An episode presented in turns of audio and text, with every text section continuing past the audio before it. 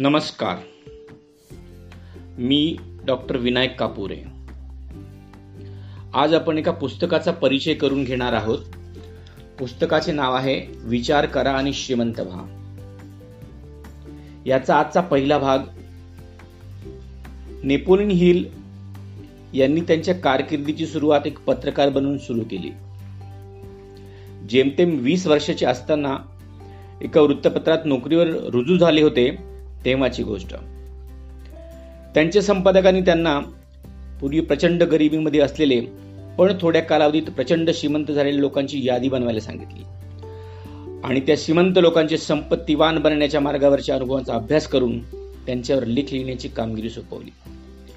या निमित्ताने त्यांची भेट तेव्हाचे जगातले सर्वात श्रीमंत व्यक्तिमत्व आणि पोलाद उद्योगाचे सम्राट अँड्रू कार्नेजी यांच्याशी होते. मूळचे स्कॉटलंडचे असलेले अँड्रू कार्नेजी यांचा पूर्ण अमेरिकेत दबदबा होता. पण इथपर्यंतचा त्यांचा प्रवास इतरांसाठी अत्यंत गूढ जादुई आणि चमत्कारिक असा होता. कारण कुमार वयात असताना ते का ते गोदी कामगार असल्यापासून कामाची सुरुवात त्यांनी केली होती. माणसं श्रीमंत कशी होतात? आणि श्रीमंत होण्यासाठी एखाद्याने आपापल्यामध्ये कोणकोणते गुण जोपासावेत या विषयावर नेपोलियन हिलने त्यांची मुलाखत घेतली. तेव्हा तरुण नेपोलियनची जिज्ञासू वृत्ती चिकाटी आणि या विषयातला रस पाहून एंड्रू कार्नेजी प्रसन्न झाले. मुलाखत पूर्ण झाल्यावर ते युवा तडफदार नेपोलियनला एक ऑफर देतात यश मिळवण्याचं तत्वज्ञान आणि गुपित शोधण्यासाठी तू तुझ्या आयुष्यातली काही वर्च तू तुझ्या आयुष्यातली काही वर्ष खर्चण्यासाठी तयार असशील आणि ते सूत्रबद्ध करून जगापुढे मांडण्यासाठी तयार असशील तयार असशील तर मी तुला ते सूत्र आणि त्यातील रहस्य पूर्णपणे शोधण्यासाठी पूर्ण मदत करीन. एंड्रू कार्नेजी मिनिट वॉच हातात घेऊन नेपोलियनच्या उत्तराची वाट पाहतात. एकोणतीस सेकंद विचार करून नेपोलियन म्हण हो असे उत्तर देतो. बरे झाले. तू लवकर होकार दिलास. मी तुझ्या उत्तराची फक्त एक मिनिट वाट पाहणार होतो. त्यानंतर हो असते तरी त्याचा फायदा नव्हता. तर अशा थरारक पद्धतीने यशाचे तत्वज्ञान शोधण्याच्या मोहिमेवर नेपोलियन हिल निघतात. पुढची तब्बल वीस वर्ष ते एक ध्यास घेतात. हजारो यशस्वी आणि अपयशी लोकांच्या जीवनाचा अभ्यास करतात. दी लॉ ऑफ सक्सेस आणि थिंक एंड ग्रो रिच ही त्यांची पुस्तकं अमेरिकेतच नाही तर पूर्ण जगात गाजली.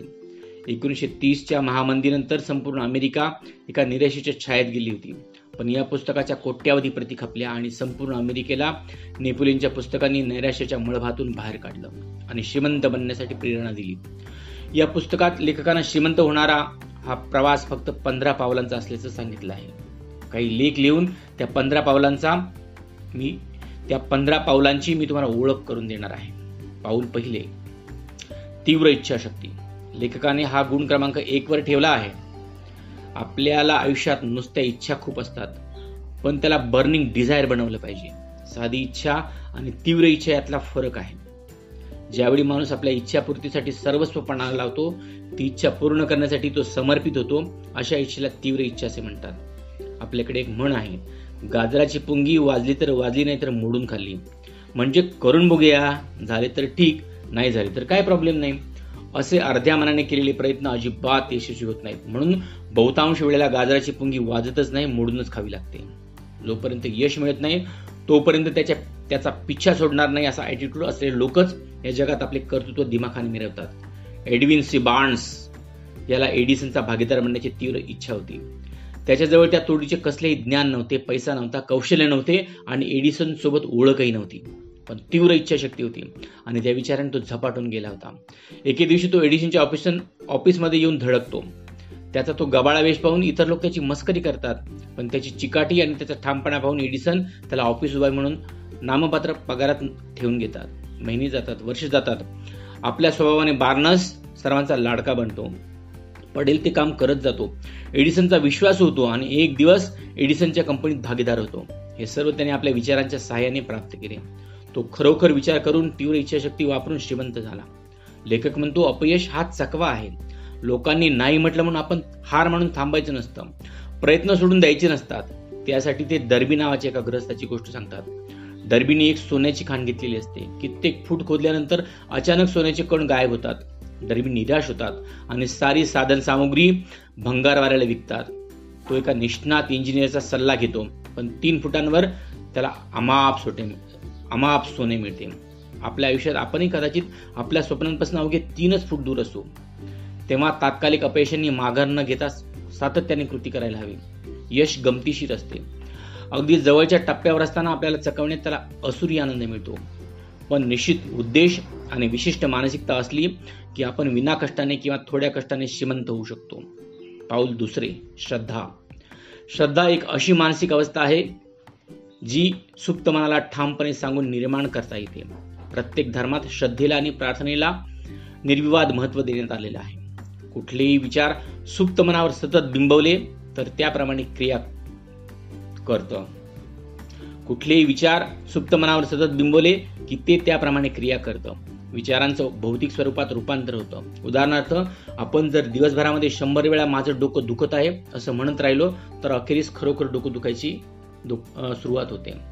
एखादा गुन्हेगार पहिला गुन्हा करतो तेव्हा त्याला अपराधी वाटतं. तो स्वतःचा तिरस्कार करतो मात्र दीर्घकाळ ते गुन्हे केल्यास तो निर्धा निर्धावतो आणि त्याला त्यात काही काही चूक वाटत नाही. जे लोक स्वतःला दुर्दैवी नियतीचे बळी किंवा कम नशिबी समजतात हे लोक स्वतःच त्याच्या दुर्दैवाचे निर्माते असतात. कारण एक नकारात्मक विश्वास त्यांच्या मनाचा रुजलेला असतो स्वयंसूचना देऊन तो बदलता येतो. एखाद्या वरवर कठीण किंवा अशक्य ध्येयासाठी म्हणजे आपल्या सुप्त मनाला फसवावं लागतं चकवावं लागतं. ती गोष्ट आपल्याला आधीच प्राप्त झाली आहे अशा थाटात वावरावं लागतं. एखाद्या वरवर कठीण किंवा अशक्य ध्येयासाठी म्हणजे आपल्या सुप्त मनाला फसवावं लागतं चकवावं लागतं. ही गोष्ट आपल्याला आधीच प्राप्त झाली आहे अशा थाटात वावरावं लागतं. विश्वासपूर्वक सुप्तपणास आज्ञा दिली आहे की आपोआप सकारात्मक भावनांना उत्तेजन आणि प्रोत्साहन मिळतं. मनाला एखादं असत्य पुन्हा पुन्हा सांगितलं की ते खरं वाटू लागतं. मी हे सहज प्राप्त करू शकतो. हा विचार म्हणजे स्वतःवर श्रद्धा. मला जे हवं आहे ते प्राप्त करण्यास अदृश्य शक्ती मदत करेल हा विश्वास म्हणजे अनंतावर श्रद्धा. या दोन श्रद्धा मनात जोपासल्यास काहीही अशक्य नाही. हृदयात आणि डोक्यात निद्रिस्त असलेली प्रतिभा जागृत केल्यास आपलं रूपांतर एका महान व्यक्तीत होतं. पाऊल तिसरं स्वयंसूचना स्वयंसूचना म्हणजे स्वतः स्वतःला दिलेली सूचना. आपल्या मनाद्वारे आपल्या ज्ञानेंद्रियांना दिलेले प्रोत्साहन मनाच्या संवेदनशील भागात आपल्याला जे मिळवायचं आहे त्याची पेरणी करणं. स्वयंसूचना म्हणजे फक्त शब्द वाचणं नाही त्यात भावनाही ओतायला हव्या. त्या शब्दांशी एकरूप व्हायला हवं. श्रद्धायुक्त भावनांनी उथंबलेले विचार सुप्त मनाकडे पाठवायला हवे. सुप्त मनावर प्रभाव पाडण्याची क्षमता मिळवण्यासाठी चिकाटी हवी. आपल्याला किती संपत्ती हवी आहे तिची रक्कम ठरवा. आणि दिवसातून चार पाच वेळा डोळे मिटून त्या संपत्तीवर लक्ष केंद्रित करा. तुमच्या हाती प्रत्यक्षात ती संपत्ती आलेली आहे असा विचार करा. त्या संपत्तीला अनुभवा. या जगात फुकट काहीही मिळत नाही. तेव्हा ही रक्कम मिळवण्यासाठी या जगाला तुम्ही कोणत्या कृतीतनं कोणती सेवा देणार हे जाहीर करा. एक निश्चित योजना बनवून झपाटून कामाला लागा. ती संपत्ती तुमची वाट पाहत आहे. तुम्हाला अपेक्षित असलेली रक्कम तुम्हाला लवकरात लवकरात लवकर मिळो अशी ब्रह्माटा ब्रह्मांडाकडे हृदयपूर्वक प्रार्थना करा. धन्यवाद. क्रमशः लवकरच दुसरा भाग